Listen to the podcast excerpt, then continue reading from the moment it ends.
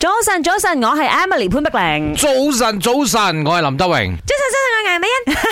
自己加出自己係 咪？係啦，今晚我要講嘢，問一問大家。而家全民都用 voice message 嘅年代啦，即係有時你聽到啲人啊講嘢好慢，你真係好逼切嘅 你。做咩講林生？係啦，尋日我哋就收到佢嘅 voice message。唔係，嗱話俾你聽，講真一句啦，我知係呢樣嘢咧，又唔會好想同你講嘅。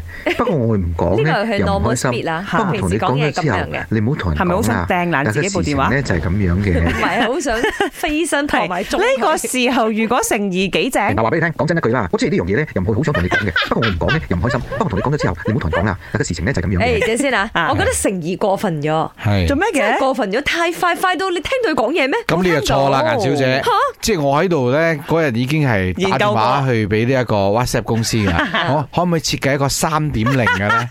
即係我有個 group chat 裏邊嗰班朋友咧講嘢咧，就好似食咗遲鈍劑咁 樣，放二點零我都慢，因為都每嫌一個佢慢 talk 係 set 咪每一個即係 talk Voice set 啊 message 啦 voice message 都係分幾有時兩分鐘啊。係咁你放到三點零，我覺得就唔錯。都好多嘢發表下喎，你 朋友。同埋咧，佢就食咗你人生當中嘅一兩分鐘時間，你知冇？ Sorry，因為我自己本身講嘢本來就快嘅啱啱我明。再次強調，嚇頭先嗰個音係我故意錄出嚟 嘅，我平時講嘢唔係咁慢嘅，OK？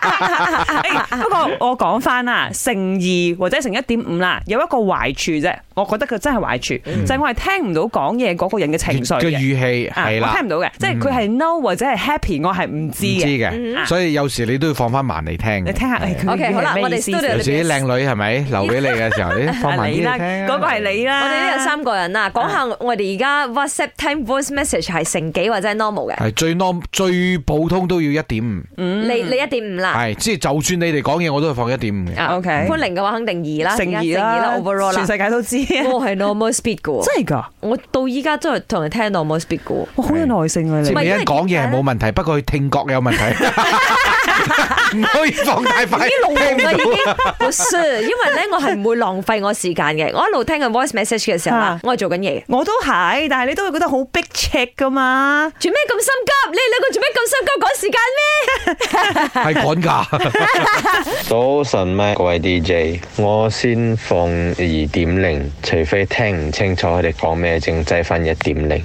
因為我一日實在太多話 apps，我係需要聽咗工作上嘅話 apps。